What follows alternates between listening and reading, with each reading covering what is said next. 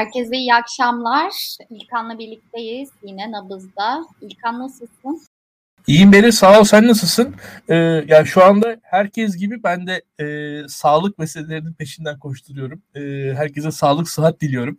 E, bir yandan da moralimizi yüksek tutuyoruz. E, bu soğuk günlerde yakınlarımıza sevdiklerimizin yanında olmaya çalışıyoruz diyelim. Ee, evet çok fazla insan hasta şu anda. Grip olsun, Covid olsun, başka hastalıklar olsun. Maalesef böyle iki kişiden biri falan hasta. Ee, çok yaygınlaştı. Sana da çok geçmiş olsun. Sen Covid çıkmadın ama. Ee, Belli ben Covid çıkmadım. Ben testimi pazartesi günü oldum. Ama şunu gördüm. Hastanede yani binlerce kişilik sıra var. Herkes Covid olduğu şüphesiyle sıraya girmiş durumda. Gerçekten o sıranın kendisi bir Covid bataklığı gibi denebilir. Ee, bizim olduğumuz hastanede şeyler vardı. Özellikle e, tıp fakültesi öğrencileri vardı. Genç çocuklar hepsi e, canla başla çalışıyorlardı. Onlara da e, buradan teşekkür edelim. E, kolay değil hakikaten. İnsan bilmiyorum doğrusu nedir e, bunun. Ama yavaş yavaş atlatacağız diye umuyoruz. E, ben iyimserim bir taraftan. Yani bu tarz. Özellikle Covid konusunda iyimserim. E, aşılarını insanlar oluyorlar. Birçok insan 5. dozunu oldu. Özellikle e, belli yaş grubundakiler. E, ve daha hafif atlatıyorlar diye görüyorum etrafımda kendi adıma. Bunlar olumlu. Bu arada yayını beğenmeyi paylaşmayı unutmayın arkadaşlar onu da söyleyeyim. Evet beğenelim paylaşalım. Ee, bizim de teknik ekibimiz de e, hastalıklarla uğraşıyor, boğuşuyor. O yüzden e, seste bir sorun olursa lütfen yorum yazın, uyarın. Ben e, çünkü bilmiyorum ses ne kadar iyi geliyor, e, ne kadar yankı yapıyor onu şu an öngöremiyorum. Ee, peki o zaman Kazakistan'la başlayalım. Zaten e, ilk soru da oradan gelmişti. Kazakistan'da ne oluyor diye. E, ben şöyle güzel bir özet buldum. Ondan e, bir giriş yapayım. E, Kazakistan'da işte 2 Ocak'ta başlayan e, LPG'ye yapılan zamlar ve sosyoekonomik durumun e, kötüleşmesi gerekçesiyle başlayan protestolar ülkenin e, her bir yanına yayıldı. E, sokak olaylarına dönüştü. Güvenlik güçleriyle proste, e, protestocular arasında çatışmalar meydana geldi. Hatta bugün üçüncü gün, protestoların üçüncü günü ve e, onlarca gösterinin e, öldürüldüğü, e, bin en az bin göstericinin yaralandığı söyleniyor. E, Kazakistan hükümeti istifa etti. Kazakistan Cumhurbaşkanı Kasım Cömert Tokayev e, hükümetin istifasını kabul etti. E, ancak e, protestolar yatışmadı. Bir şekilde devam et, e, devam ediyor. E, üçüncü gününde aynı şiddet hatta şiddet artarak devam ediyor. E, ve Cumhurbaşkanı Tokayev de işte ülkedeki mevcut durum nedeniyle e, diğer ülkelerden yardım istemişti. E, ve e, yardıma e, pardon e, yardıma Rusya, Belarus, Kazakistan, Kırgızistan, Tacikistan ve Ermenistan tarafından hükümetler arası askeri askeri ittifak olarak kurulan ülkelerden yardım istemişti bağımsız devletler topluluğunda e, ve Rusya bir barış gücü gönderdi. E, şu an çatışmalar halen devam ediyor. Evet İlkan bu çatışmalara ne diyorsun? Sen neler okudun, neler gözlemledin? Rusya'nın müdahilliğini nasıl değerlendiriyorsun? İlkan duyamıyoruz seni. Sessizdesin. Tamam. Ee, ben e, baştan itibaren bir Kazakistan uzmanı değilim. Sadece e, sezgilerimle konuşacağım burada ki uzmanlardan da bir iki tanesini Daktilo 1984'te konuk alacağız e, yarın. Onun için çalışıyoruz şu anda diyelim. E, ama ilk e, gördüğüm birkaç şey var. E, öncelikle Kazakistan'da e, Kazakistan bu İstanlar deniyor, Stanlar deniyor. E, tüm e, Orta Asya Cumhuriyetleri arasında aslında e, en istikrarlı, ekonomisi en e, doğru düzgün işleyen ülke olarak kendisini gösterdi beni. E, burada bir ara Kırgızistan e, nispeten daha demokratik gözüküyordu ama Kırgızistan e, devlet olarak daha e, dayanıksız kaldı. Kazakistan ilk kurulduğu zaman e, Sovyetler Birliği'nin e, çöküşünün ardından enteresan bir şekilde disiplinli bir açık toplum hatta kendisini e, öyle tanımlayan birkaç açıklaması olmuştu hatırlıyorum ben 90'ların başlarında öyle belgeler var. Hatta Nazarbayev'in Popper'e falan referans verdiği öyle komik komik şeyler var. A- aratılırsa bulunur. Benim elime geçti yani. Kazak Milli Günü'nde falan öyle şeyleri zamanında karıştırmıştım. Onlar ilgimi çekmişti. Ama şunu gösteriyordu. Kazakistan gerçekten Orta Asya Cumhuriyetleri arasında en fazla yabancı yatırımı alan, e, en fazla ihracat yapabilen, doğal kaynakları fazla olduğu için aslında dünyayla nispeten daha fazla entegre olan bir ülkeydi. Yani orası bir Özbekistan, bir Türkmenistan değil. Aynı şekilde devlet kapasitesi olarak da aslında Kırgızistan, Tacikistan gibi bir, bir ülkede değil. Ve e, diğer Orta Asya ülkeleri kadar e, radikal İslamcı e, tehlike de orada yok diye biliniyor genelde. Hani e, bu konuda tabii çok iç, işlerini bilemiyorum orasının ama öyle ya da böyle e, en azından şimdiye kadar radikal İslami tehlikenin daha ziyade Özbekistan gibi, Tacikistan gibi ülkelerden e, neşet ettiği söylendi şimdi kadar bizlere. Bizim gibi amatörleri değil. E, Kazakistan'da tabii şöyle bir durum var. E, etnik olarak bir mesele var. Şimdi ülkeler Sovyetler Birliği'nde biliyorsun milletler sistemi vardı ve bu burada Kazakistan'da e, etnik olarak bir enteresan dağılım var. Kazakistan e, Sovyetler Birliği'nde her zaman farklı ulusların e, isyan etmiş e, yapıların e, sürüldüğü coğrafyalardan bir tanesi oldu. Kazakistan'da bu e, bakarsan tarihine demografisine hatta Güney Koreli de vardır Kazakistan'da. E, Alman da vardır. E, işte atıyorum e, Kürt de vardır Kazakistan'da. Kazakistan'da bayağı Kürt var mesela. Özellikle e, Sovyetler Birliği'nin baskıcı dönemlerinde e, Azerbaycan Ermenistan coğrafyasında oraya sürülmüş Kürtler var mesela Kazakistan. E, Kazakistan'da bayağı ciddi Kürt nüfusu var o yüzden. E, atıyorum e, Kazakistan'da tabii Özbekler var ve oranın daha otokton halkı ve özellikle ku- kuzeyden e, ta Sovyet Rusya Çarlık zamanından beri gelen e, oraya tarım vesaireyle yerleşmiş bir Rus halkı da var ve yine e, Rusya'nın da çok ciddi varlığı var. Tabii e, Rusya'nın özellikle e, Kazakistan demografisi üzerindeki o geniş Rus azınlık üzerinden bir etkisi olmaya başladı. Var her zaman. Ve e, bir popülasyon meselesi. Yani arkada o popülasyon meselesi her zaman var. Ve o popülasyon meselesi yani birincisi Sovyetler Birliği'nde de bir popülasyon meselesi vardı. Sovyetler Birliği bence ayrışmaya götüren sürecin arkasında o popülasyon meselesi hissediliyor diye düşünüyorum. Yani nedir? Çok ciddi bir Müslüman nüfus var Sovyetler Birliği'nde vardı. Bunlar giderek artmaya başlayınca belki Rusya taşıyamadı diye hep arka, yani zihnimin arka planında o vardır. Onun arkasından da şu an Rusya o popülasyon meselesini taşıyor kendi içerisinde ve Rusya'nın da e, dünyadaki iddiaları kendi ülkesi içinde çok düşük bir nüfusu var ve e, Sovyetler Birliği ülkeleri Sovyetler Birliği'nden geriye kalmış 15 ülkede kalan Rus azınlıklara da Rusya ilgili. O, o Rus azınlık üzerinden Rusya her zaman Ukrayna'ya, Belarus'a, Baltık ülkelerine ilgili olacak. Aynı şekilde Gürcistan'a mesela Abhazlar ve Osetler üzerinden Rusya'ya yakın iki azınlık üzerinden ilgi kurdu e, Ruslar. Yine Ermenilere, e, Azerilere karşı bir güvenlik kalkanı sağladığı için bir ilgi alaka kurabildi. Benzer ilgiyi yine Rus azınlık üzerinden Kazakistan'da kuruyor diye düşünüyorum. Burada bir e, milletler meselesi var Kazakistan'da ki Kazakistan'da Kazakistan'da şöyle bir durum oluyordu. Kazakistan'da da Kazak nüfusu Kazakistan'da toplayıp yani Orta Asya'da, Çin'de vesaire farklı yerlerde bulunan Kazakları Kazakistan'a toplayıp Kazakistan'da nispeten bir daha Kazak bir demografi sağlamaya çalışıyorlardı ki Ruslar e, Rus azınlıkta da Rusya'ya geri dönüş e, arada oldu diye biliyorum ben Kazakistan'da. Bu da tabii Kazakların istediği bir şeydi. Şimdi e, Kazakistan enteresan bir ülke. E, benim çok bilgim yok. Bilgilerim daha bu seviyelerde diyelim ve Nursultan Nazarbayev e, mesela işte Nursultan Nazarbayev'in etnik kökeni de enteresan tartışılır mesela. Kökeni ne, nedir ne değildir tartışılır. İşte eşi zaten Rus kökenli. E, orada e, Nursultan Nazarbayev Tokayev'e e, iktidarı nispeten sessizce devretti ama arkada hala güçlü.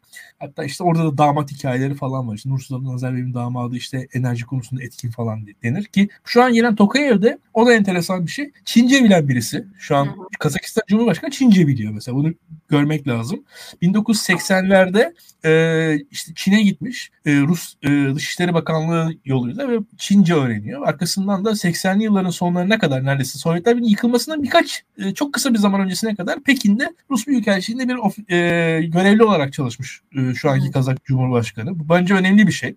Evet. Kazakistan coğrafya olarak Rusya ve Çin ile komşu olan bir dev ülke.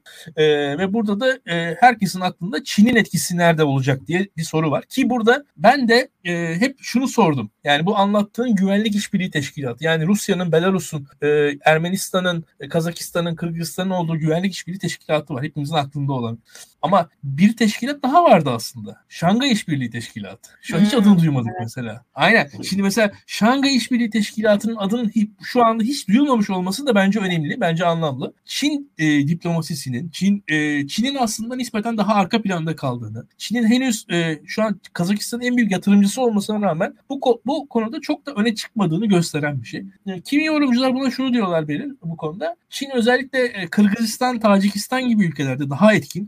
Kazakistan'da e, Çin'in tabii ki bir maddi gücü var ama siyaset üzerine etkinlik kuracak bir yapıda henüz Çin orada değil deniyor. E, bir de o tarafı ee, bir var. Bir de şöyle bir şey var araya gireyim. E, bu bir izleyicimiz de yazmış. E, dünyadaki en büyük kripto ma- para madencilik şirketi Kazakistan'da diye. Hakikaten e, Kazakistan e, kripto madenciliğinde çok gelişti. Özellikle Çin'in bunu yasaklamasından sonra. E, biraz da Çin'in boşluklarını dolduran bir Asya ülkesi olma yolunda ilerliyor gibi hmm. deyip sana bırakayım sözü. Valla enteresan. Ben kripto konusunu pek bilmiyorum. Ee, ama öğrenmek lazım herhalde. Biz de e, geride kalıyor açıkçası. Ee, ee şöyle bir şöyle bir yorum gördüm. Ee, bu kriptolarda bugün ciddi bir düşüş yaşandı. Dün ve bugün. Ee, bunu bu kripto madenciliğin e, Kazakistan'da sürdürülememesine bağlayanlar var. Tabii teknik olarak bunu nasıl bağladıklarını bilmiyorum. Yani kripto e, madenciliği yapılamadığında neden kriptoda bir düşüş yaşanıyor? Onun tekniğini bilmiyorum. Keşke Enes olsa sor sorsaydık. E, ama e, hani böyle gerçekten piyasaları etkileyecek güçte e, madencilik yapılıyor orada. Hı hı. Enteresanmış. Hakikaten enteresanmış. Yani bildiğim bir şey değildi ki ha şu var gerçi enerji fiyatları üzerinden insan düşünebiliyor gerçekten de. Belki de e, kriptolarla enerji fiyatları arasında belki bir ilişki vardı bilmiyorum ama.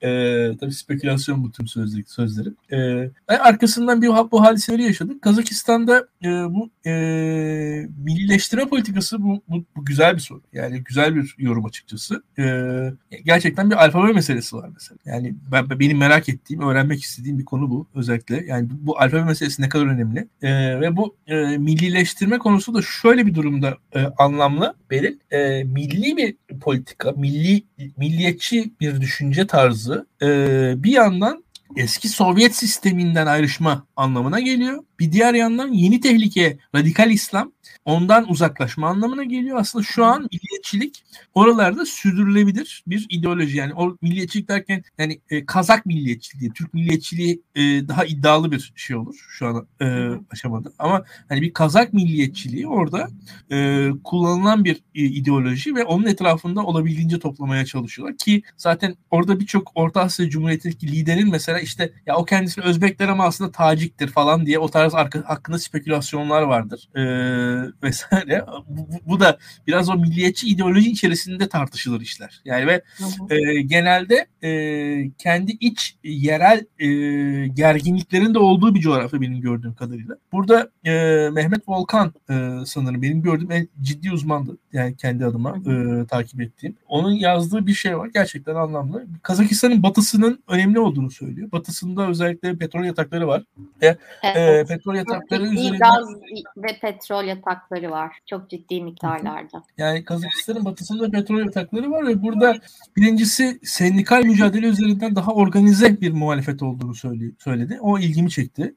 E, bir diğeri e, bu petrol vesaire alanında çalışan yabancı işçilerle yerli işçiler arasındaki gelir farklarından dolayı yükselen bir milliyetçilik olduğunu söyledi. Bu da ilgimi çekti. Yine mesela çok net hatırlıyorum oradaki Türk işçileri mesela dövmüşlerdi. O zaman yabancı işçilerle yerliler arasında bir hem milliyetçi bir tavır hem hem e, sosyalist yani veya da sendikalist diyebileceğimiz bir örgütlenme vesaire o, o Kazakistan'ın batısında var ve batısı Kazakistan'ın e, bir de coğrafyasını biliyorsan e, çok kıraç bir coğrafya olduğu için Kazakistan'ın batısı ülkenin kalanıyla o kadar entegre değil ve orası hı hı. bir ayrışmış kendi kendine kenarda unutulmuş bir coğrafya gibi bir yer kalıyor. O kadar ulaşım imkanları da falan çok iyi değil. Oradaki insanlar kendi kendilerine bir harekete geçmiş durumda. Yani Kazakistan'ın batısında olan şey batısına dair bir şey de olabilir. Yani onu da o, onu da anlatmıştı. Bana çok mantıklı geldi. O da e, dikkate alınması gereken bir şey ki yine bizim e, Türkiye'nin saygın enerji uzmanlarından bir tanesi e, işte bizim Daktio'da da konu kaldık. Şimdi e, beyefendinin adını unuttum ama bizim Türkiye'ye gelen e, doğalgazın çok ciddi kısmının aslında işte İtalyan eni tarafından aslında Kazakistan'da çıkartıldığı ve Kazakistan'da çıkartılıp tekrar Gazprom'a verildiği Ruslar tarafından e, mavi akıma Türkiye'ye geri satıldığını söylemişti mesela. Bizim aldığımız gazın da bir kısmının kaynağı Kazakistan aslında. Ve muhtemelen oralar. Yani tam Kazakistan'ın batısındaki e, coğrafya diye tahmin ediyorum ben de. E, Kazakistan bu açılardan önemli Türkiye açısından e, ve e, tabii Batı dünyasının tepkisi ne olacak? E, buradaki e, yani bu isyanın boyutlarının bu kadar büyümüş olması beni şaşırttı bir defa. Hı hı. Yani hakikaten şaşırttı. Yani Bence artı Sence ne, neden bu kadar büyüdü? Çünkü hani belki de hükümet istifa ettiğinde bir anlamda sönmesi bekleniyordu. Neden sönmedi?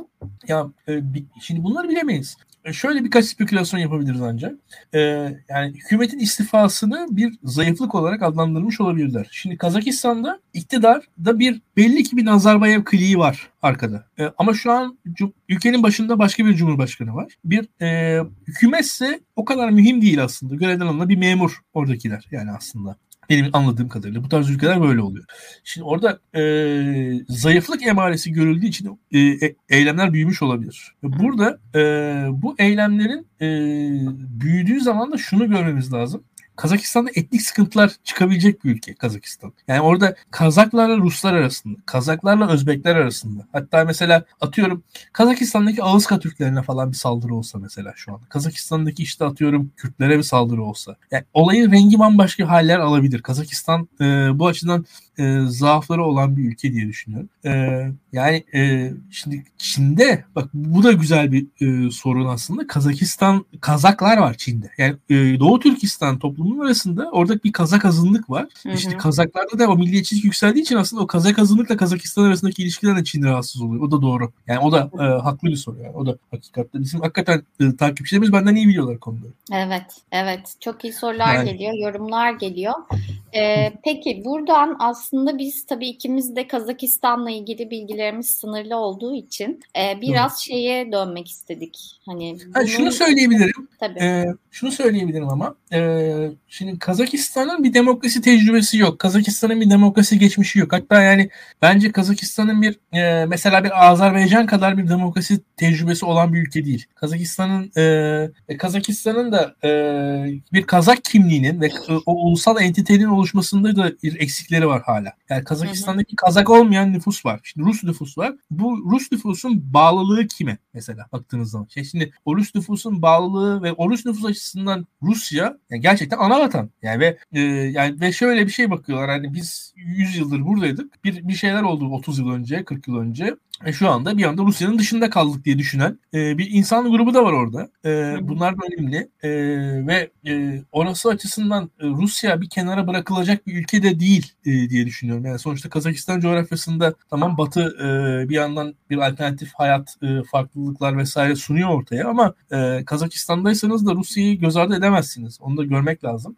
E, Türkiye burada nerede? Onu da çok öngöremiyorum ben. Onu da söyleyeyim. Biz de izliyoruz herhalde. E, bizim yönetim de izliyor. E, tüm bunların sonunda Rusya'nın zaten hani benim açımdan çok önemli olan şey, kritik olan şey benim izlediğim anlarda dediğim gibi Şangay İşbirliği Teşkilatı'ndan hiç bahsedilmemesi, Çin'in adının nispeten çok az anılması şu süreçte önemliydi. Amerika e, açısından Kazakistan e, önemli ama e, ilk başta e, çok rahatça müdahil olabileceği bir coğrafya değil Kazakistan açıkçası. Amerika'nın da nispeten uzakta kalacağı bir coğrafya ki birçok şeyi biliyoruz.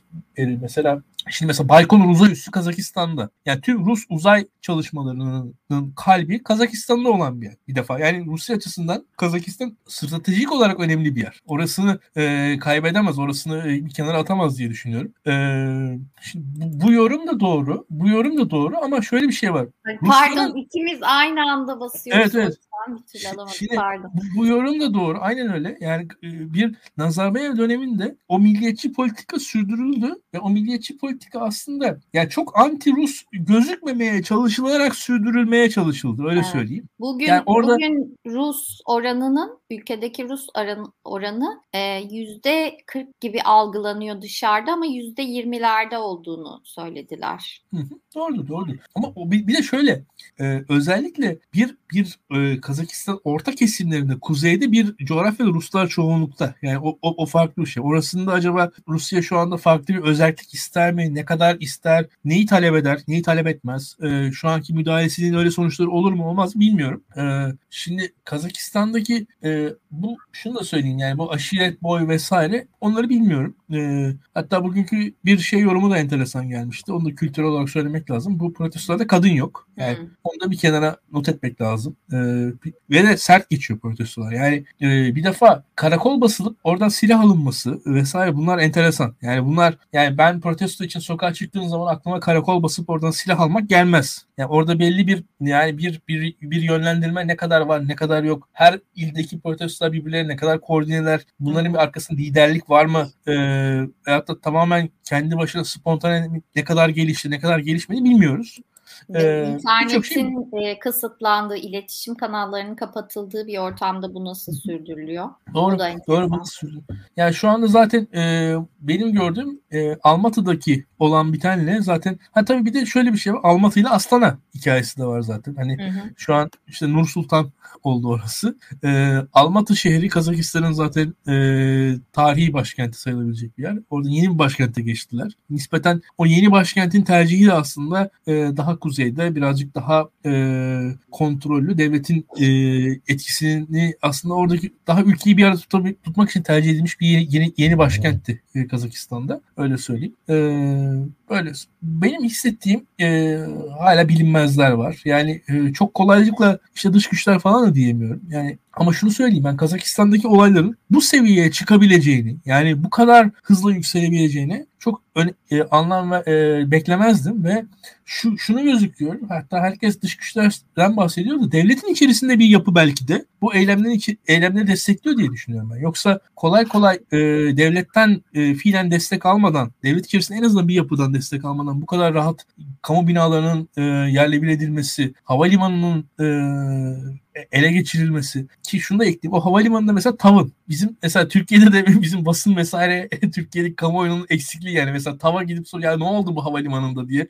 Biz tavdan hiçbir açıklama belki BBC'ye falan konuşurlar artık yani. Bu, bu da çok vahim bir şey yani. Türkiye'nin Türkiye açısından beni üzen bir şey yani. Ben şu anda hakikaten tav, ta, Almatı havalimanını e, işte eylemciler ele geçirdi deniyor havalimanı sitesine giriyorsunuz. TAV'ın sitesinde Almatı Havalimanı var. Biz TAV'ın hiç böyle bir açıklaması yok. Ya biz ne oldu? Havalimanı siz ne oldu yani? Bir açıklama yapın bunu en azından. Ben şu anda Türk olarak üzülüyorum yani öyle şeylerden. Keşke duysaydık ne oldu ne bitti falan bir şeyler söyleyin diye. Ama yani burada sadece problem Türkiye basını değil yani. Buradaki problem genel zaten dünya basını da dünya ana akım basın basını da e, gerçekten Kazakistan'a hak ettiği yeri vermiyor aslında. Hani belki yeni yeni biraz canlandı ama hala top story e, değil yani en azından başlarda top story değildi. Bu konuda çok fazla sistem de vardı sosyal medyada. Ee, gayet haklısın. Gay- gayet haklısın, gayet haklısın. Bütün bunlar e, üzerinden konuşulabilir. Kazakistan etkisi e, yani dünyada çok ilgilen yani ilk gündeme olmuyor bu. Yani dünyada tabii ilk gündem ister istemez Avrupa oluyor benim. Sonrasında Orta Doğu zaten. Avrupa ve Orta Doğu dünyanın ana gündemleri bunlar. Bunların arkasından da e, diğer ülkeler ve buralarda da e, bir, tabii alfabe sıkıntısı var, dil sıkıntı, dil bariyeri var. Bütün bunlarla beraber e, bir şekilde Kazakistan uzak kalıyor. Yani Kazakistan'ın nasıl e, dönüşeceğini, değişeceğini biz e, göremiyoruz. Burada tabii iç meseleleri falan hissedemiyoruz doğrusunu söylemek gerekirse ve yani mesela her zaman aklımızda işte orada e, şu an şöyle söyleyeyim. Mesela Taliban Afganistan'ı e, da egemenliği sağladı mesela. Biz Taliban'ı her zaman için e, Peştun merkezli bir e, hareket olarak, e, etnik Peştunların odağında olduğu bir hareket olarak gördük. Bir baktık ki Taliban'da Tacik ağırlığında artabildiğini gördük mesela son e, son Afganistan hikayesinde. Bir orada Tacik ağırlığının yükseldiğini hissettik. O, o mesela benim için önemliydi. Bunu mesela e, hadiselerden öncesinde bilmiyorum belki uzmanlar söylediler, belki söylemediler. E, tartışıldı mı tartışılmadı mı hiç bilmiyorum ama yani dünyanın en azından ne diyeyim hani medya takip eden birisi olarak arkada beraberce hadiseler olup bittikten sonra gördüm. Bugün de yani bu tepkiler hakikaten önemli tepkiler. İnsanlar tamam e, bu kadar eylem yapıyorsa orada bir siyasal bir arkada bir şey var demek ki. Onu bilmiyoruz ama yani. Onu hala ben bilmiyorum öyle söyleyeyim.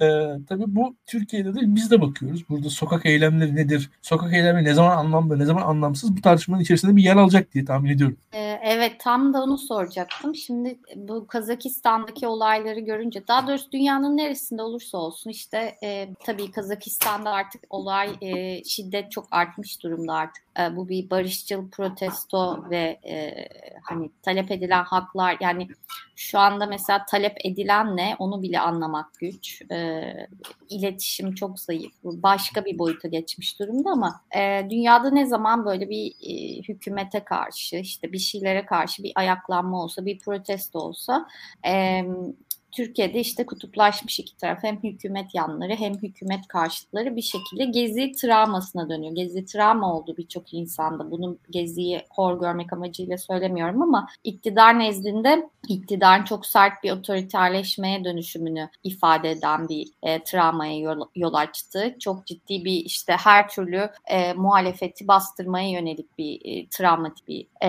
deneyimdi. E, iktidar karşıtları nezdinde de aslında sonrasında gelen otoriterlik, baskı, işte yenilmişlik hissi, işte yenilmişlik hissi olmasa bile hani bir tarih yazdıklarını, başarılı olduklarını düşünseler bile sonrasında ardında gelen şeylerle birlikte e, bence Türkiye toplumunda e, hani tarihi ama bir yandan da biraz da travmatik bir deneyimdi Gezi diye düşünüyorum. Dolayısıyla nerede bir protesto çıksa hükümet zaten hemen bunu kendi travmalarıyla özdeşleştirip kendi taraftarlarına da kendi e, işte kendisine oy verenlere, destekleyenlere de bunu bu şekilde e, gezi üzerinden anlattığı için yine bir sokak muhabbeti dönmeye başladı. Zaten Kılıçdaroğlu da ne dedi? E, Erdoğan sokağa çıkmamızı istiyor, zorlayacak, baskı kuracak ama çıkmayacağız dedi. Şimdi sen bu Kazakistan'daki protestolar, daha doğrusu dünyada bu bütün baş gösteren protestolar nezdinde,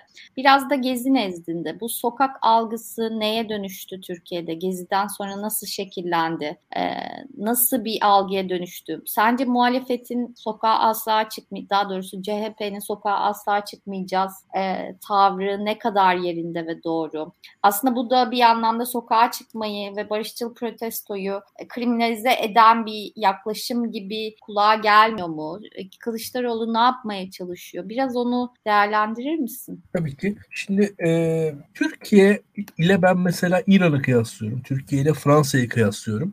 Türkiye Cumhuriyeti nasıl kurulmuş mesela? Türkiye Cumhuriyeti e, tamam Kurtuluş Savaşı ile kuruldu ama bir şekilde bakın Türkiye Cumhuriyeti'nin öncesinde meclis kuruldu. Yani bir, bizi aslında Türkiye'yi kimler kurdu derseniz işte eşraf bürokratlar daha ziyade kurdu. İran İran devrimi ile Türk devrimini kıyaslayalım mesela. Türk devrimi parlamentoda oldu. İran devrimi sokaklarda oldu. Lider dışarıdan geldi. Fransız devrimini ne düşünün? E, sokaklarda oldu. Şimdi Türkiye'de bir defa e, sokağın e, teorik veya pratik itibarı düşük neticede. Yani Türkiye'nin geçmişinde mesela Türkiye'nin kuruluşu İran gibi, Fransa gibi değil. Bizim yani siyasal kültürümüzün içerisinde sokağın ne yazık ki e, yeri çok olumlu e, değil ve e, biz sokağı pratik olarak e, şöyle söyleyeyim siyasal araç olarak yerleştiremedik diye tamamıyla. Hatta kitlesel mitingler, kitlesel eylemler, kitleselleşme, siyasetin kitleselliğini e, tam anlamıyla oturtamadık. Yani bu bizim demokrasimizin genel eksikliği. Hatta bence biz siyaset yapma biçimimizde de eksiklik var. Yani hatta e, bak bana kalırsa mesela Cumhuriyet Halk Partisi'nin kadrolaşmasında da eksiklikler var. Siyasi partilerin mesela e, siyasetin mesela sürekli zenginlerin siyasetçi olmasında da arkasında bu var mesela. Çünkü kitleler kendi kendine mobilize değil vesaire. Beraber bir alttan organik yapılanma yok. Daha geriye gidelim. Hatta birazcık daha çok teorik konuşuyorum ama ya apartman toplantısına bile insanlara gitmek istemiyorlar ve kavga çıkıyor. Okul aile birliklerinde kavga çıkıyor. Okul WhatsApp gruplarında kavga çıkıyor. Ya yani o e, ilksel örgütlenmede e, eksiklerimiz var bizim ve orada ne yapıyoruz biz ama? E, shortcutlarla, kısa yollarla vekiller aracılığından, en tepeden tanıdıklar aracılığı, işte hemşehri dernekleri üzerinden vesaire bir kısa yollarla kendi şeyimizi çözüyoruz, sorunlarımızı çözüyoruz. Mesela organik siyasallaşma yolu en alttan e, örgütleyerek yukarı doğru taleplerimizi taşıyarak çözmüyoruz. Aradaki aşamaları atlayıp en tepeye ulaşarak sorunlarımızı çözüyoruz. Siyasal meselelerimizi öyle halletmeye çalışan bir toplumuz. Ve şu anda da mesela demokratikleşme sorunumuz var. Ne yapıyoruz? Yeni cumhurbaşkanı seçeceğiz öyle anlatabiliyor muyum? şu anda bende de o var yani. Hani e, bizim de eksikliğimiz o. Şimdi Kılıçdaroğlu'nun söylemi tabii ki yanlış. Yani burada e, ben onu savunacak bir pozisyonda değilim. Ama Kılıçdaroğlu onu neden savunduğunu anlayacak bir pozisyondayım öyle söyleyeyim. Kılıçdaroğlu da yani işte 1948 doğumlu Kemal Kılıçdaroğlu 74 yaşında. Türkiye tarihine o, o da belli bir tecrübeden geliyor. O da belli bir tedirginlik yaşıyor. Bir yaşının yaşının hissiyatı var onda ve e, Kılıçdaroğlu'nun şöyle bir zaafı da var. Onu da söyleyeyim. Çok seviyorum Kılıçdaroğlu'nu. E, çok bence bilgiye tavırları var ama özellikle eski bir kamu görevlisi olarak kamudan gelen e, istihbaratları, kamudan gelen e, bilgileri, devlet memurlarından ona ulaştırılan şeyleri çok ciddi alıyor. Ve muhtemelen e, Adalet ve Kalkınma Partisi'nin böyle bir planı olduğuna dair. Yani işte sokağa demonize ederek, sokağa şeytanlaştırarak bunu muhalefetin üzerine yıkma planı olduğuna dair bir e, istihbarat Kemal Kılıçdaroğlu'na geliyor ve Kemal Kılıçdaroğlu da bu istihbarat üzerine konuşuyor. O belli. Her şeyinden anlaşılıyor bu. E, tabii böyle istihbarat e, sana bana da gelebilir CHP Genel Başkanı olursak. Bu, bu böyle istihbaratlar gelir. E, ama bu istihbaratı dikkate almak lazım ama bu istihbarattan oluşmaması gerekir siyasetimiz. Daha kapsayıcı olması gerekir ve şunu eklemeli. Cumhuriyet Halk Partisi'nin kendi siyaset tarzı tamam e, olmalı ama Cumhuriyet Halk Partisi nasıl e, bir şekilde yanına Saadet Partisi'ni alabiliyorken, İyi Parti'yi de alabiliyorsa yani e, Demokrat Parti ile konuşurken işte e, Deva Partisi ile Gelecek Partisi ile konuşabiliyorsa HDP ile de temas kurabiliyorsa bir şekilde HDP'lerin oyuna da talipse çok güzel. Bunların hepsi çok iyi. Türkiye'deki sokak hareketlerini de bir şekilde kapsayabilmesi, en azından temas edebilmesi lazım. O hareketlerin CHP olmasına gerek yok. O hareketler kendi özelliklerinde var olmalılar zaten.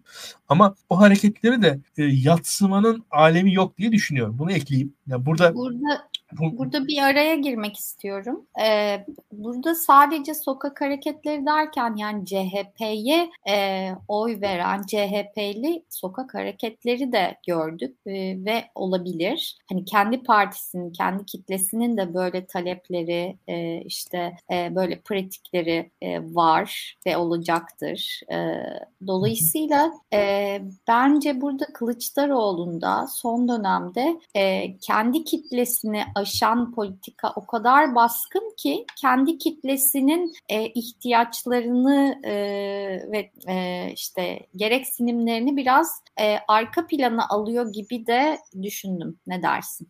Yani bu doğru. Ee, şöyle bir durum var. Hatta yani e, dün e, Özgün Emre Koç'un devri sabık yayınında e, Edgar Şar bahsetti. Yani Venezuela örneğini verdi. Venezuela'daki muhalefetin aslında seçim kazandıktan sonra nasıl bir şekilde dağıldığını anlattı. Birkaç faktör baskıcılık. O bir diğeri de yan yana, muhalefetin yan yana kalamaması. Yani mecliste neredeyse süper çoğunluğu %66'yı ele geçirebilmiş bir Venezuela muhalefeti e, Maduro karşısında dağıldı. Şimdi Kemal Kılıçdaroğlu şunu düşünüyor gerçekten. Bu sokak eylemleri sonucunda muhalif blok e, kendi içinde dağılır mı sorusu Kemal Kılıçdaroğlu'nun aklında muhtemelen. Onu da söylemek lazım. Yani orada sokak eylemlerine belki kategorik olarak bu kadar karşı çıkmayabilirdi başka bir siyasal konjonktürde Kılıçdaroğlu ama şu konjonktürde bir eylem içeri, eylemliliğe girildiği anda İyi Parti ile HDP'nin arası bugünden daha mı e, yakın olur, bugünden daha mı uzak olur sorusu var arkada. Yani eylemliliğe girildiği anda Deva Partisi ile atıyorum e, CHP arası daha mı yakın olur, daha mı uzak olur diye e, düşünüyor diye düşünüyorum. Ha, bu şunu da ama şu da e, Kılıçdaroğlu açısından bir sorunsal bence. E, bütün bunları sürekli bastırdığınız zaman siyasal mobilizasyon için gereken enerjiyi kaybedebilirsiniz. Yani bunu da dikkate almak gerekir diye düşünüyorum. Sokak e, şu anki aşamada e, illa şart e, ana eksen olmalı mıdır? Bilmiyorum. Yani ana eksen belki olmayabilir ama bir aşamada da e, Türkiye'de kadın hareketinin, Türkiye'de LGBT hareket, LGBT artı hareketinin sokak eylemleriyle kendilerini e, göstererek, görünerek ortaya çıkmaları, görünerek meşruiyet kazanmaları da önemli diye düşünüyorum. Yani bunu da dikkate, yani dikkatten kaçırmamak gerekiyor. Yine Kemal Kılıçdaroğlu'nun kendi siyasal hareketi hayatında da en yaptığı saygın eylem nedir diye soralım. E, bence adalet yürüyüş. Neticede o da bir sokak eylemi. Yani Kemal Kılıçdaroğlu'nun yani bugünden evet. Kemal Kılıçdaroğlu'nun bir kitabını yazsak, e, Kemal Kılıçdaroğlu kitabı yazsak, mesela hagiyografi yazsak, ö- överek bir Kılıçdaroğlu kitabı yazsak ne yazacağız? Muhtemelen kapağına Kemal Kılıçdaroğlu'nun adalet yürüyüşündeki yürürken fotoğrafını koyacağız. Yani bu açıdan da o e- o eylemin verdiği enerji, siyasal mobilizasyon e, göz ardı edilmemeli diye düşünüyorum. Ben burada yine şeye dön, dönüyorum ister istemez. Kılıçdaroğlu hani başarılı olacaksa da olmayacaksa da bir sokak hareketinin yanında ismen anılmak istemiyor belli ki ve CHP'nin buna bir şekilde sahip çıkmasını istemiyor. Bunu bu olur olmaz bir şekilde CHP'yi buradan ayrıştırıyor. Çünkü Türkiye sonuçta Türkiye'de siyaset de nankör. Bir gün iyi yaptınız dediklerini ertesi gün sen bunu niye yaptın, sen bu, bunlara sen sebep oldun e, gibi e, farklı şekilde dönebiliyor. E, dolayısıyla bence burada e, yine daha önce programlarda konuştuğumuz risk alma meselesi söz konusu. Yani Kılıçdaroğlu riskleri en aza indirmek istiyor. Böyle bir e, Cumhurbaşkanlığı adaylığına doğru ilerliyor diye, ilerliyor diye düşünüyorum. Ama risk yoksa aslında e, başarılı olma şansını arttırma payı da o derece küçülüyor diye düşünüyorum. Ne dersin?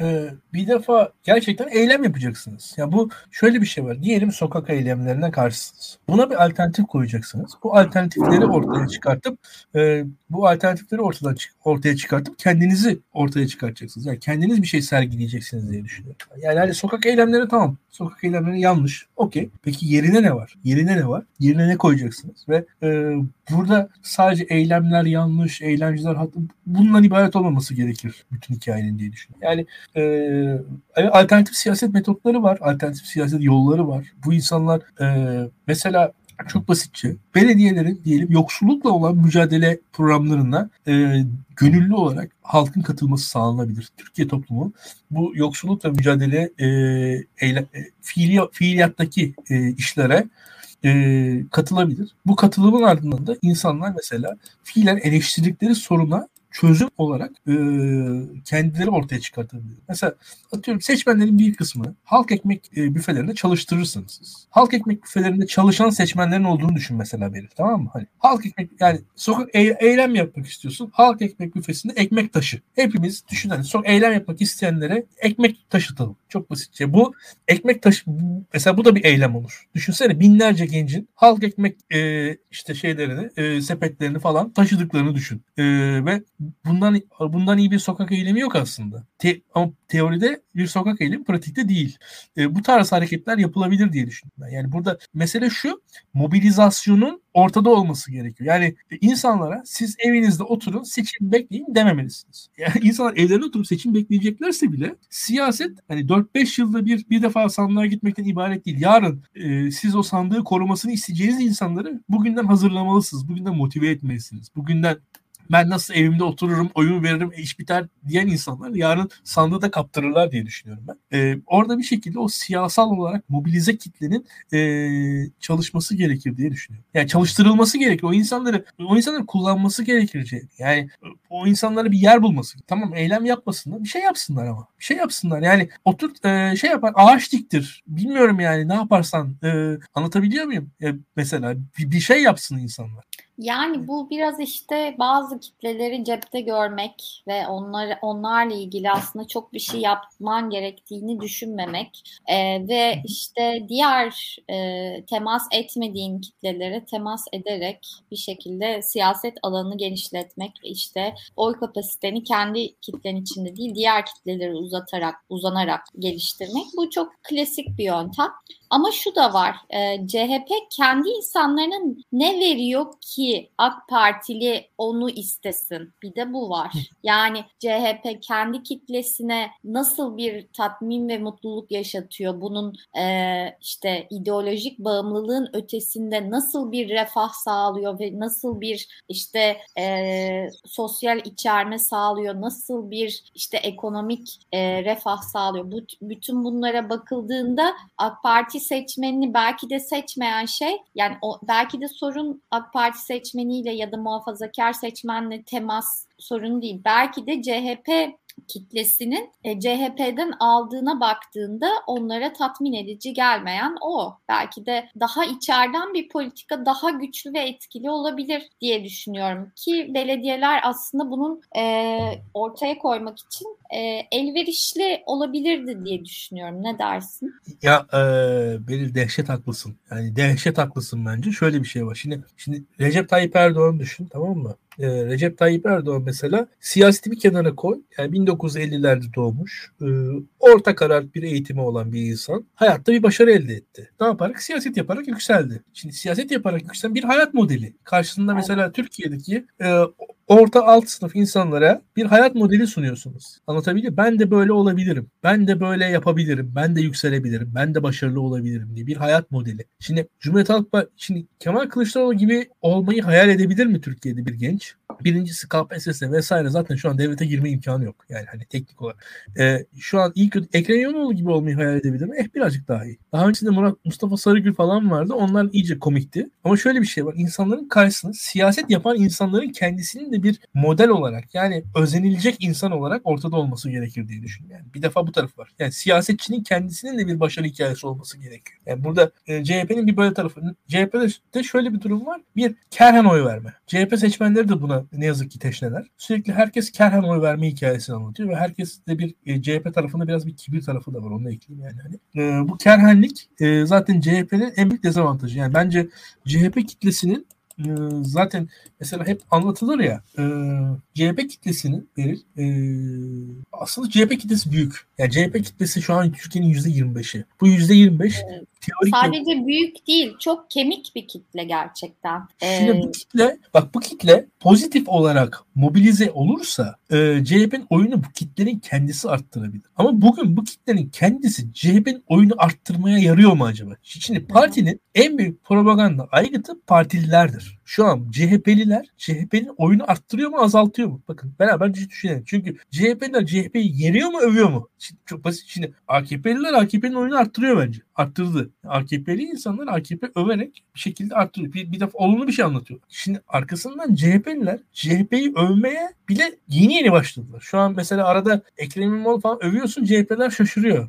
Ardını niye övüyorsun falan diye anlatayım. Çünkü övmeye alışık değil bir defa yani. Hani o tarafı var o işin. E, ve CHP'ler kendileri ilk başta yermeye, ya, daha negatif olarak bakmaya falan e, şeyler, yatkınlar. Ve buradaki bir başarı hikayesi alıp büyütme peşinde değiller ki kitlesinin e, bizim bağlantı sıkıntı oldu. CHP kitlesinin e, tatmin edilmemesi konusunda birincisi şu var. Haklılar.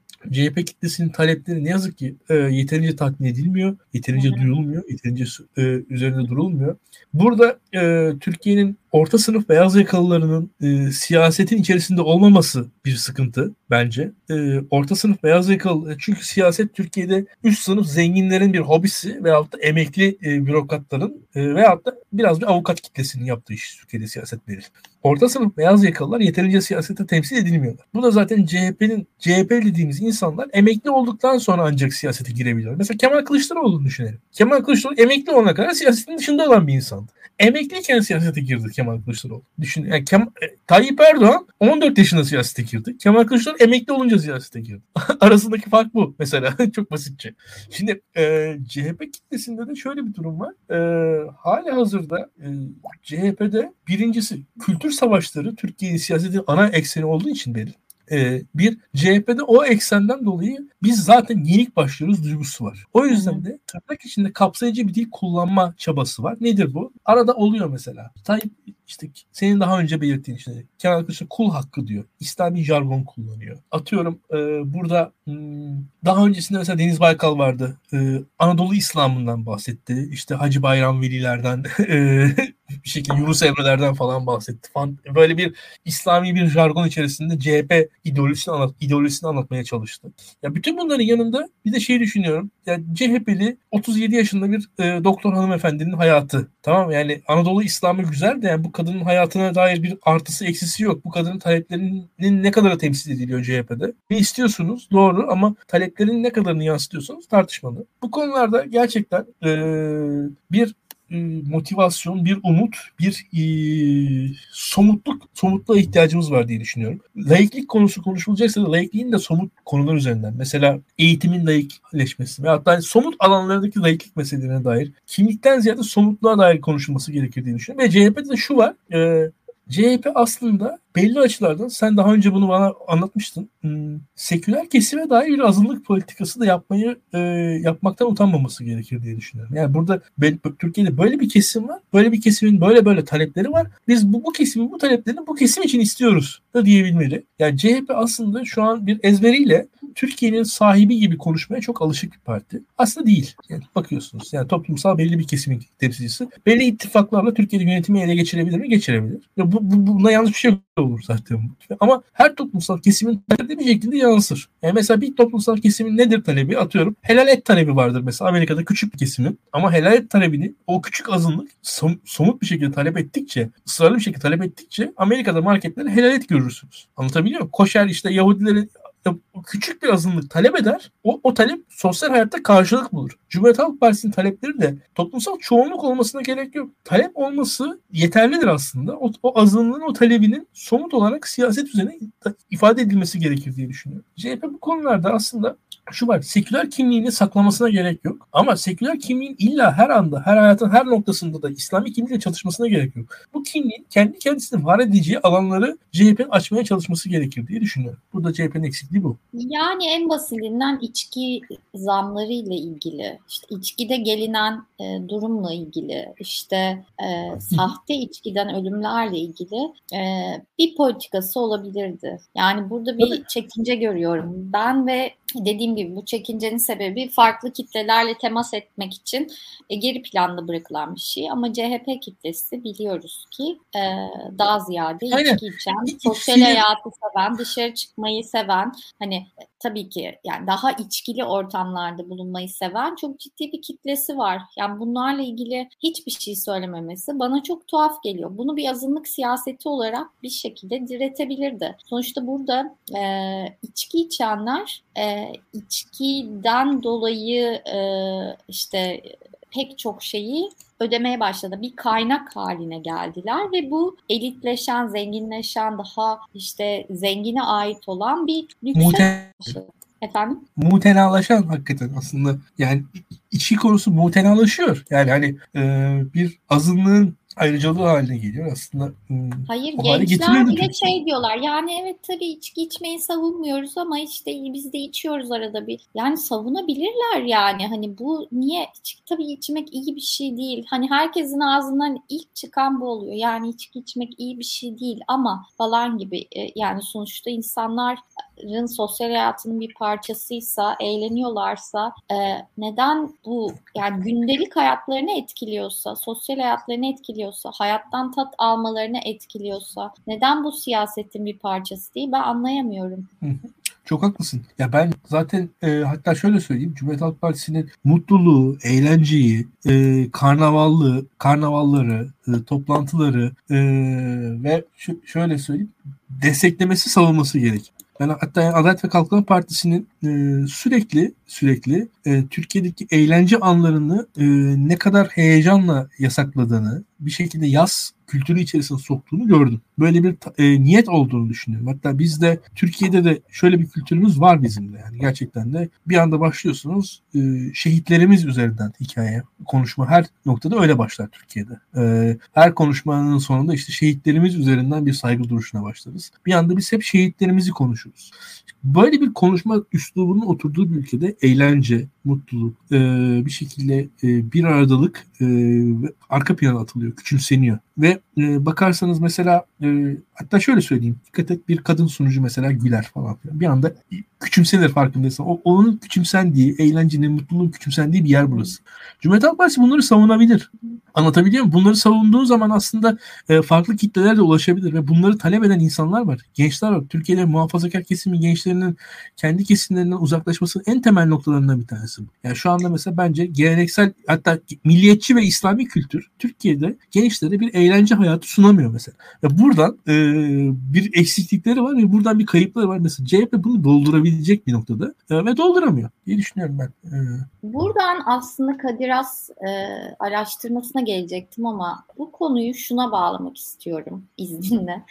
E, şimdi bu e, kamu kaynağı yaratmadı. İşte Merkez Bankası'nın döviz e, işte rezervlerini arttırmadı. Yeni bir uygulama devreye girdi. E, Türk vatandaşlığına kabul şartlarında değişiklik yapıldı. Türk vatandaşlığı için en az 500 bin Amerikan doları ve karşılığı döviz tutarındaki gayrimenkul yatırım fonuna katılma payı ve girişim sermayesi yatırdıklarında e, ve bunu 5 yıl süreyle tuttuklarında Türk vatandaşı olmak isteyenler e, Türk vatandaşı olabilecek veya 250 bin e, dolar e, e, bedelinde bir gayrimenkul aldıkları zaman e, ve bu gayrimenkulü 3 yıl satmadıkları zaman Türk vatandaşlığına geçebilecekler. Böyle kolay bir e, bir kolaylık sağlandı diyeyim. E, ve ben yani sen de biliyorsun, herkes biliyor. Bu daha çok işte Orta Doğu, işte Afrika ülkelerinde parası olan ve daha serbest, işte daha çok içki içebildikleri, gece çıkabildikleri, kimsenin onları tanımadığı, işte e, farklı ortamlara girebildikleri, işte belki de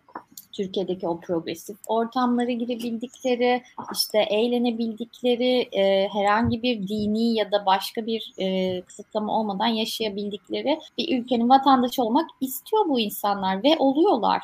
Türk vatandaşlığını değerli yapan şey tam da bizzat da yasaklamaya ve kısıtlamaya çalıştıkları o özgürlük. Tam tam olarak yani Türk vatandaşlıklarını aslında başkalarına sattırdıkları şey yine özünde o kısıtlamaya çalıştıkları şey yatıyor. Ee, ve aslında hani şu an bunu bir gelir kaynağı olarak sunuyorlar ama e, bir yandan da bu cazibenin kökenini de yok ediyorlar diye düşünüyorum. Sen ne dersin? Ya bir defa e, ben bu Türk vatandaşlığının gelir olarak sunulmasında biraz eski modayım. Çok içime sinmiyor yani o tarafı. Ve hatta o 250 bin dolar 3 e, yıl e, yani açıkçası ya vatandaşı güven, vermek için. Güvenlik soruşturması oluyor mu acaba mesela? Yani, yani şöyle bir şey var. Kimler oluyor? Ee, birkaç mesela ben şunları biliyorum mesela. Şöyle söyleyeyim Beriz. Biraz hikaye anlatayım sana. Ee, Mesela bazı emlak şirketleri var. E, Fransızca bilen emlakçı arıyorlar. Neden? Çünkü özellikle Tunus, e, Cezayir, e, Fas ve Fransa'daki. Arap Arap popülasyonuna şimdi onlar özellikle Fransızca birçoğunun ana dili esas Türkiye'ye gelen Arapların. E, Fransa'da yaşayan, Cezayir'de yaşayan Cezayirlerin, Cezayirli üst sınıfın, e, Tunuslu üst sınıfın falan bayağı Fransızca ana dili olan kesimleri var. Onlar için mesela bir inşaat şirketi benim bir arkadaşım başvurmuştu. Fransızca ana dili. Fransızca bilen emlakçı istediler. E, e, bir, bir apartman satmak, daire satmak için özellikle. Fransızca bilen emlakçı arıyorlarmış yani o. E, satıcı işte pazarlamacı arıyorlar. E, öyle bir durum var Türkiye'de gerçekten de. Farklı e, Orta Doğu kökenli insanlara bunlar işte Avrupa'da yaşayan Orta Doğulular olabiliyor. Dünyada da ırkçılık artıyor zaten. Birçok yerden Türkiye öyle geçişte var ve e, Adalet ve Kalkınma Partisi'nin yakın olduğu da bir ihvan eliti var. İhvan Türkiye'den e, bakınca aslında biz şey diye görürüz. E, dini yapılanmalar alt sınıf yapılanması gibi gözükür de Mıs İhvan e, Mısır'dan nispeten daha bir orta sınıf yapılanması aslında. Hatta yani bence daha Fethullahçılara falan benzeyen, e, nispeten daha profesyonellerin ortasında olduğu. Mesela Mısırlı doktorların, Mısırlı mühendislerin yoğun olduğu bir yapı İhvan. E, oradan mesela oranın elitlerinden de şu an Türkiye'ye geliş var aslında. Yani onu da ekleyeyim yani. Orada İhvan'ın yenilmesiyle beraber Arap ülkelerinden Türkiye'ye vatandaşlık e, arayan böyle orta sınıf e, seviyesinde tipler falan da çok e, onu da ekleyelim. Tabii İran'dan zaten İran'dan e, daha organik bir e, geçiş var Türkiye'ye. Yani o İran'dan Türkiye'ye geliş zaten yani şöyle söyleyeyim beni Türkiye'den yani İran'dan Türkiye'ye milyonlar geldi gitti. E, ama çok aşırı iyi uyum sağladıkları için biz İranlıların Türkiye'ye gelişini gidişini çok hissetmedik aslında. Yani çünkü İranlılar evet. hem zaten Azerilik bağlamında Türkçe'ye daha hakimler hem de sosyal olarak daha seküler bir hayata talep orada orada İranlara daha net Araplara göre. O yüzden İranlıların hiçbir e, varlığı bile çok o kadar hissedilmedi Türkiye'de diye düşünüyorum ben. Onu ayrı bir kategoriye koyuyorum. E, bu bu konuda evet e, zaten şöyle söyleyeyim ama iki türlü e, yaklaşım var burada. E, biz Türkiye dizi Türk dizilerinden bahsediyorduk hatırlarsın. 10 yıldır 15 yıldır konuşuyoruz Türk dizilerini. 15 yıl önce konuştuğumuz Türk dizilerinden bugünkü Türk dizileri biraz daha farklı yavaş yavaş. Yani şu an Diriliş Ertuğrul, işte Kuruluş Osman falan, e, Ertuğrul Gazi, orta, savaşlar daha askeri bir dil, daha milliyetçi bir dil, daha daha İslamcı bir dil, daha e, hamasi bir dilin hakim olduğu bir yapı var şu anda. Özellikle Adalet ve Kalkınma yani şu anda özellikle börü, Börü'yü izlemeni tavsiye ederim. O yani belki de o ya benim hissettiğim şey şu Tayyip Erdoğan'ı eleştiren milliyetçiliğin son noktası. E, Tayyip Erdoğan'ı eleştiren e, İngilizce tweetlerin arkasında, ardında, önünde, sağında, solunda, bir, ötesinde, berisinde e, onlarca, yüzlerce Pakistanlıyı gördükçe onu hissettim. Yani özellikle bir e, Pakistan coğrafyasında başka bir e, ilişki alaka var Tayyip Erdoğan'da. Yani artık hani o, o Arap coğrafyasındaki ilginin daha ötesine olay kayıyor. Birazcık daha İslamcılaşma, birazcık daha e, hamasileşme, birazcık daha askerileşmenin olduğunu düşünüyorum ben o konuda. O eskisi kadar e, hoş değil işler hikaye gibi geliyor. Birazcık bir, bir, orada bir nüans var diye düşünüyorum. Bunun dışında tabii e, vatandaşlık konusunda şöyle. Yani o 3 yıl sabrediyorlar. 3 yıl sonunda evi satıyorlar. Vatandaşlığı almış oluyorlar. E, öyle de bir durum var. Yani o hikaye öyle o 3 yıllık aslında e, yani o 250 bin doların 3 yıllık faizi kadar bir harcama yapmış oluyor fiilen yani. O da onu da söyleyeyim. E, şu anda tabii Türkiye'nin e, Türkiye fiilen bir e, değişiklik şurada. Merkez Bankası'na işler bağlandı. Paralar Merkez Bankası tutulacak hale geldi. Yani teoride aslında e, sanırım Türk vatandaşlığını almalarını birazcık bir tık daha zorlaştırdı e, şu anki hükümet yaptığıyla. Ama bir tık. E, Merkez Bankası'nın Türkiye'deki fiili sıkıntılarını gösteriyor. Şu an Türkiye'de Merkez Bankası'nın rezervleri tarihi e, diplerinden bir tanesine gelmiş durumda. Onu da ayrıca konuşuruz. Tabii tamamen maddi e, odaklı bir yaklaşım. Çünkü düşünürsek Türkiye'de milyonlarca, Türkiye dünyanın en fazla mülteci e, barındıran ülkesi. Bir o kadar ya bu, göçmen var. Benim, ee, bu konu mülteci falan değil yani. Buradaki ve, yani 250 bin dolar ev alanlar falan mülteci değil yani. Bunlar başka bir kitle. Yani Yok işte yani onu benim... söylemeye çalışıyorum. Ayrımcı olduğunu söylemeye çalışıyorum. Yani mülteciysen, göçmensen senin hangi koşulda vatandaşlığa geçeceğin belli değil. Tamamen e, aslında e, yine transparan olmayan, e, şeffaf olmayan e, biraz e, keyfe keder bir yöntemle kesinlikle kim neden vatandaşlığı aldı, kim neden alamadı arka planı kapalı bir süreç işliyor. Ama öte yandan parası olan insanlar için tamamen açık, net ve koşulları hani karşılanınca elde edilen bir süreç işliyor. Bu da aslında çok ciddi bir ayrımcılığın göstergesi bence. Kesinlikle öyle. Kesinlikle öyle. Ben şu anki vatandaşlık rejimine yani şerhlerim olduğunu söyleyeyim. Yani bu kadar para karşılığı vatandaşlık verilmesi yani içime çok sinen bir şey değil benim yani öyle bir bilmiyorum. Yani e, çok milliyetçi biri sayılmam. E, ama dediğim gibi bu, bu iş para karşılığı verilmesini de yani aman tanrım ah ne güzel yapıyoruz falan demiyorum. Hatta bunun ya, dünyada örnekleri var deniyor. İşte Malta, Portekiz falan para karşılığı vatandaşlık veriyor. Yani çok da yani e, bana çok iyi örnekler gibi de gelmiyor bu ülkeler. Yani orada onu da e, çok ciddiye almıyorum. O ülkeleri de çok ama, o, ama orada işleyen süreçler daha farklı. Öncelikle oturma izni alabiliyorsun. Vatandaşlık yine başka koşullara bağlı. Fakat oturma izni aldığında da e, yatırım yaptığın mülkü satsan bile parayı ülke dışına çıkaramıyorsun gibi aslında sert önlemler var. Tabii yani bizde onların hiçbirisinin olduğunu düşünmüyorum zaten. Artı ya, o, o, o tüm olan biten e, işporta hal e, içime sinmiyor benim yani. Gerçekten içime sinmiyor. Bunu bunu ben aman tanrım ah ne güzel yapılıyor falan diyecek hiçbir şey. Bunun savunulacak bir tarafı ya bunu yani şöyle söyleyeyim insan yani insani olarak, ekonomik olarak ve politik olarak falan hiç savunmuyorum yani. Ben bunun savunulabilir bir yanını görmüyorum bunu. Yani oradaki 250 bin dolara da Türkiye kalmadı. Onda yani bir, çok bir diğeri de şey... aslında hani şu an e, bir anlamda paraya dönüştürdükleri o değerin altında da tam karşı oldukları şeyler yatıyor. Yani aslında insanlar Türkiye'yi nispeten daha özgür, daha layık bir ülke olduğu için tercih ediyorlar. Özellikle işte e, Orta Doğu'dan gelen işte Arabistan bölgesinden gelen işte Asya'dan gelen insanların kesinlikle bu sebeple tercih ettiklerini düşünüyorum ben. Şimdi e, Beril buna geldim. Burada ya, basit bir ihvan hikayesi anlatayım. Şimdi ihvanın ilk kuruluşu zaten hani Mısırlı öğretmen falan işte e, Hasan el Benna'lar falan. Onun arkasından e, Mısır'daki e, kralı deviriyorlar. Kralı devirdikleri zaman işte o hareketi vesaire Nasır'ın ekibinin arkasındalar. İlk başta destek veriyorlar Mısır'daki e, e, askerlere. Arkasından askerlerin araları bozuluyor ve Mısır'dan sürülüyorlar. Mısır'dan sürüldükleri zaman bir kısmı Mısır'ın nispeten daha uzak e, coğrafyalarına, köylerine, kırsallarına çekiliyor İhvan'ın öncü ekibi. En lider ekibi ise Suudi Arabistan'a geçiyor. Suudi Arabistan'da Kral Faysal İhvan'ın ekibini e, şey konuk ediyor ve İhvan aslında Suudi Arabistan e, hayatı içerisinde Mısır'daki orta sınıf İslamcısı kimliğinden daha radikal İslamcı kimliğe de evrildiği söylenir burada İhvan'ın. Onun arkasında zaman içerisinde Mısır yumuşadıkça İhvan ekibi de Enver Sedat zamanında özellikle adım adım Mısır'ın içerisinde geliyor ve siyasetin dışında kalın sosyal hayat içerisinde kalarak e, onlara bir orta yol uzlaşması sağlanıyor Mısır e, askeriyesi İhvan arasında Beril. Şu an İhvan tekrar Mısır'dan sürüldü ve İhvancılar özellikle İstanbul'a geldiler. Burada röportaj yapanlar şunları söylemişlerdi. Ya İhvan'ın ikinci sürgü, Türkiye sürgününde e, Suudi Arabistan'dakinin tam tersi etki oldu. Türkiye'de bir anda cins İhvan'da e, gayet yumuşamaya başladı söyleyenler var. Türkiye'nin etkisi belki de bu Arap siyasetinde böyle olabilir. E, yani bu kadar e, söyleyebilirim. Yani bu, bu İhvan enteresan yani.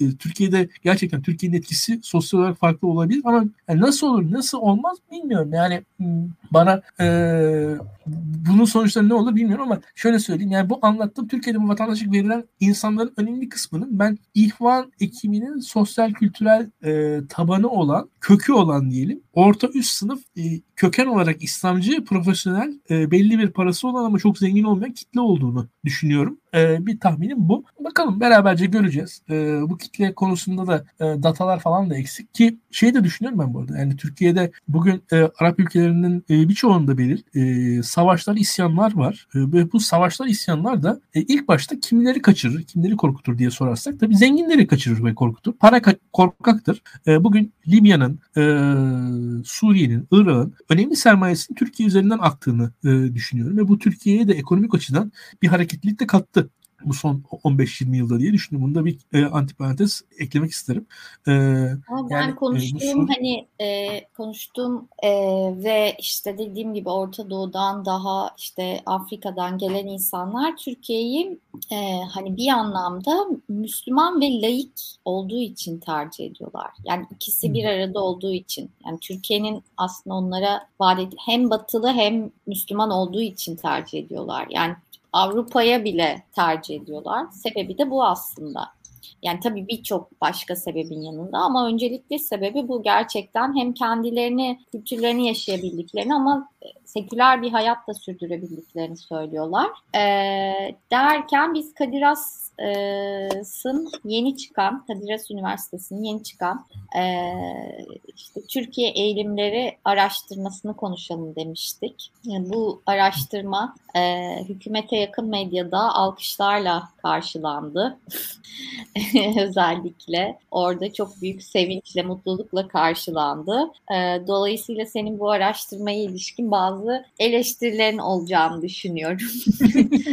ee, şimdi başlıklara bakarsak araştırmaya göre Türk halkının çok büyük bir kısmı orta veya ileri düzeyde milliyetçi, muhafazakar ve dindar. Hı hı. Başlık başlık gidelim. Ne diyorsun? Şimdi şöyle bir şey var. Bu sorulara verilen cevaplar e, kendilerini insanların nasıl gördüklerini ve kendilerinin bu kavramlara nasıl baktıklarını gösterir. İnsanların ne olduğunu göstermez. Yani insan mesela din iyi bir şey, inanç iyi bir şey diye bir kurguyla e, kafasında oluşturmuşsa zihnine yani kafasında yani din zaten olumlu bir şekilde kodlanmışsa kendisinin öyle olmadığını iddia etmek aslında objektif olarak doğru olsa da kendi kafasındaki doğrularla çelişeceği için düşünüyorum ben. Bu da burada yani sözler önemlidir tamam e, katılıyorum. E, ifade önemlidir. Kendisi nasıl beyan ettiği kişinin önemlidir ama e, burada şu şunu görmek lazım. Kendisindeki insanın dindar olarak adlandırması dinin e, hala referans olarak alındığını gösterir ama uygulamanın din,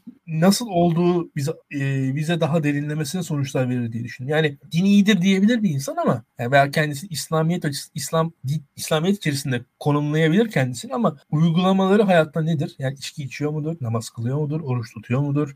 Atıyorum mirasını kızıyla oğlu arasında eşit paylaşıp paylaşmadığı iki pay bir pay paylaşıyor mudur? Bunlara bakacaksınız. Ona göre göreceksiniz. Ya yani bu insanın dindarlığını bence daha somut e, noktalardan bakılması daha anlamlı. Bunun da bir anlamı var diye düşünüyorum ama e, bana çok da e, gerçekçi gelmiyor. Yani e, şöyle söyleyeyim. Hele hele yani yıldan yıla bazı hareketli e, yani yani bir yıl içerisinde fazla dalgalanma görüyorum araştırmada bazı noktalarda. O, onu biraz e, hoş bulmadım. Yani o, o bir yıllık dalgalanmalar pek inandırıcı değil. Yani toplum bu kadar hızlı dalgalanmaz bence. Yani onun dışında ama bu tarz araştırmanın hepsinde böyle bir sorun var. Yani İslamiyet iyi midir? İyidir. İslamiyet iyidir. Mesela Türk, şu an Türkiye'de Cumhuriyet Halk Partilerine sorun. Cumhuriyet Halk Partiler de İslam İslamiyet'i olumlu bir kavram e, olarak addederler. İslamiyet'in yorumunun yanlış olduğunu Cumhuriyet Halk Partileri söyler. Dinimizi yanlış biliyoruz derler. İşte Türkçe ibadet edilmiyor. Kur'an e, anlamıyla anlaşılmıyor denir. Klasik Yaşar Öztürk anlatısı Cumhuriyet Halk Partililer tarafından sergilenir.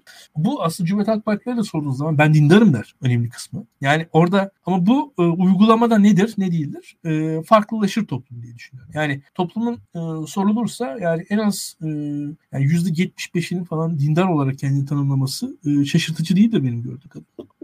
Bunun haricinde de şey hı, Devam ee, bunun haricinde de yani insanların yine aynı şekilde kendilerini milliyetçi olarak tanımlamaları milliyetçilik iyidir diye milliyetimiz iyidir. Türklüğü severler. Kendilerine ait hissettikleri bir kimlik vardır. O kimlik içerisinde kendini tanımlarlar ve o kimlik kendileri o kimlikte olduğu için iyidir onlar için, onlar için, halkın için. Ama bu e, halkın e, atıyorum kritik konulardaki tavrı üzerinden değerlendirirse daha mantıklıdır. Yani atıyorum Türkçe eğitime nasıl bakar, e, farklı e, sosyal kesimlerin Türkiye'de bulunmasına, onunla komşu olmaya olmamaya nasıl bakar? Bunlar daha somut şeyler. Bunların e, daha anlamlı olduğunu düşünüyorum. Ama bunun dışında tabii Türk toplumu gerçekten muhafazakar bir toplum. Yani bu kadar da evet hemen hemen tüm toplumlar gibi öyle. E, bugünden yarına hemen değişmez ama değişimde yaşayan bir toplum bizim toplum. Ee, bir diğer başlıkta e, Türkiye'nin gündemdeki en önemli sorununun koronavirüs salgını 23.5 ile ardından 20.7 ile hayat pahalılığı ve işsizlik olduğu ardından 12.3 ile ekonomide yaşanan sorunlar olduğu e,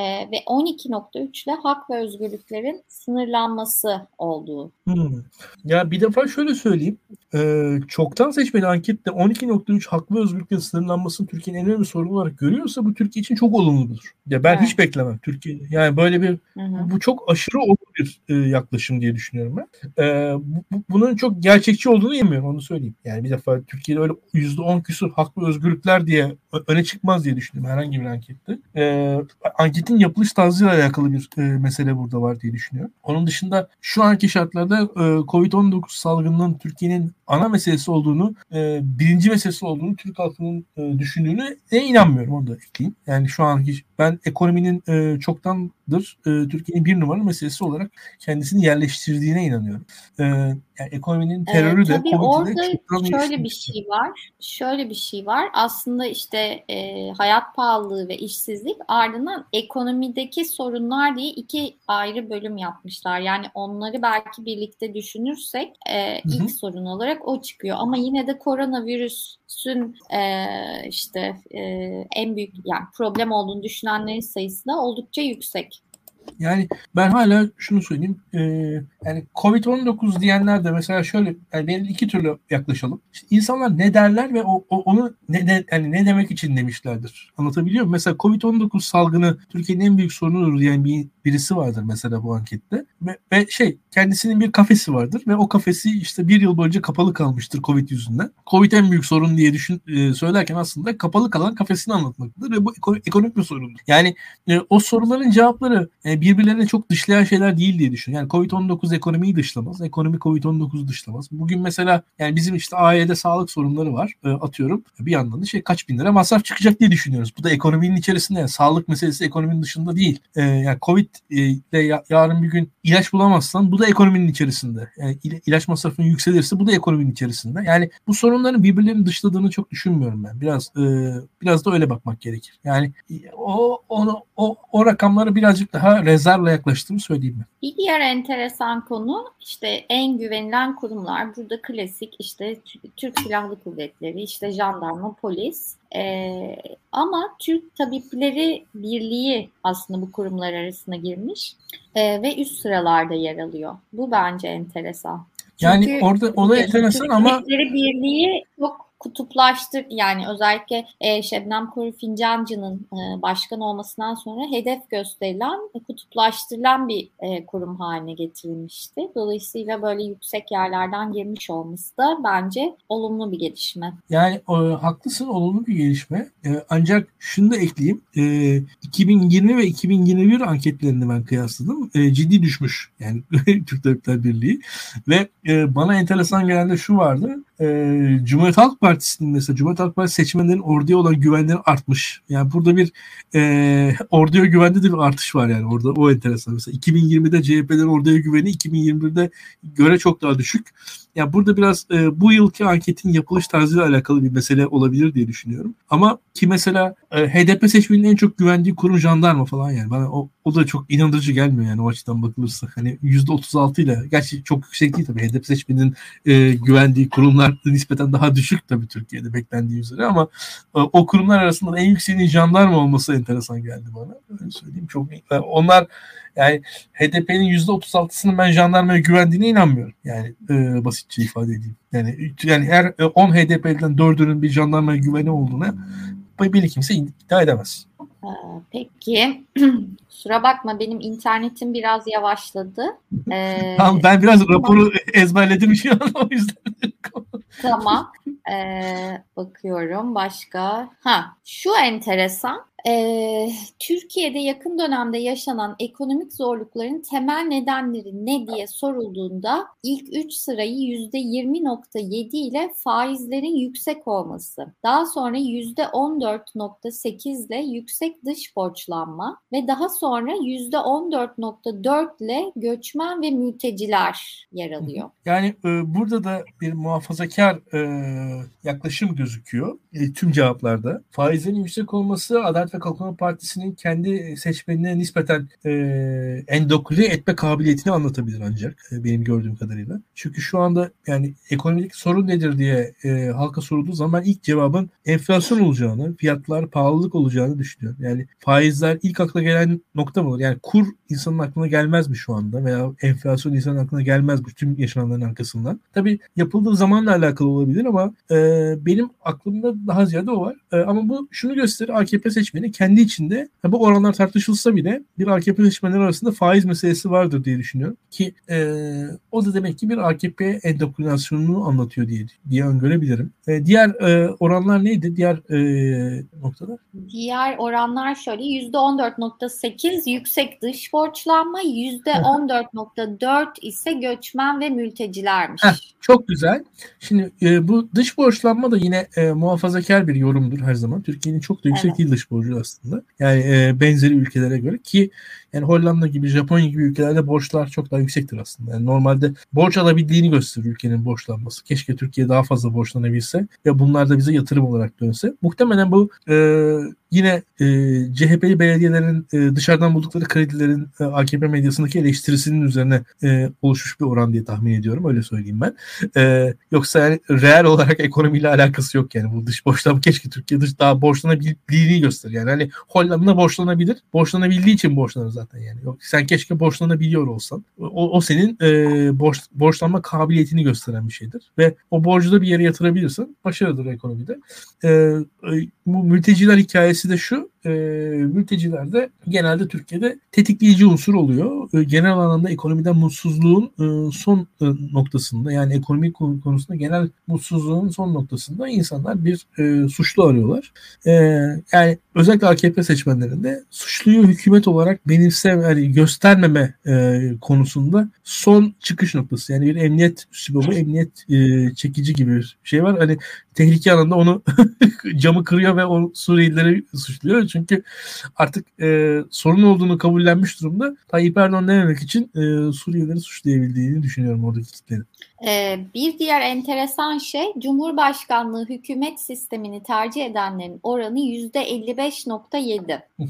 Yani bu, bu, bu çok enteresan bir şey. Ben bunun buna benzer bir anket görmedim. Ee, böyleyse şaşırırım hakikaten. Ee, ya ben daha önce de söyledim. Ben e, Cumhurbaşkanlığı hükümet sistemine kategorik olarak karşı olan bir insan değilim. Bu sistemin reforma edilebileceğine inanan bir insanım. Ama Türk halkının bu sistemi çok benimsediğini, bu, bu sistemin aman tanrım ne güzel oldu, Cumhurbaşkanlığı hükümet sistemi şahane oldu dediğini hiç görmedim. Böyle bir kitleyle karşılaşmadım. Türk halkının ee, şöyle söyleyeyim. Yani mesela özellikle Taşra'da Beril e, vekillerin e, ağırlıklarının azalmasının çok olumsuz etkileri yaşanıyor şu anda. Yani Adalet ve Kalkınma Partiler arasından e, gelen bilgileri sana aktarıyorum şu anda. Yani mesela bir Malatyalı vekilin e, Malatya e, bakanlar üzerindeki ağırlığının azalmasını Malatyalı insan yaşıyor etkisini yani. Hani ve şu var Cumhurbaşkanlığı hükümet sisteminde e, memurlar doğrudan Cumhurbaşkanlığına bağlı oldukları için sıradan e, partililerin memurlara olan e, partililer memurlarla olan hiyerarşide çok alta indiler şu anda. Yani memurlar e, Cumhurbaşkanına bağlılar. Yani %52'lik destekleri var memurları. Yani kendilerini öyle görüyor memurlar şu anda. AKP'nin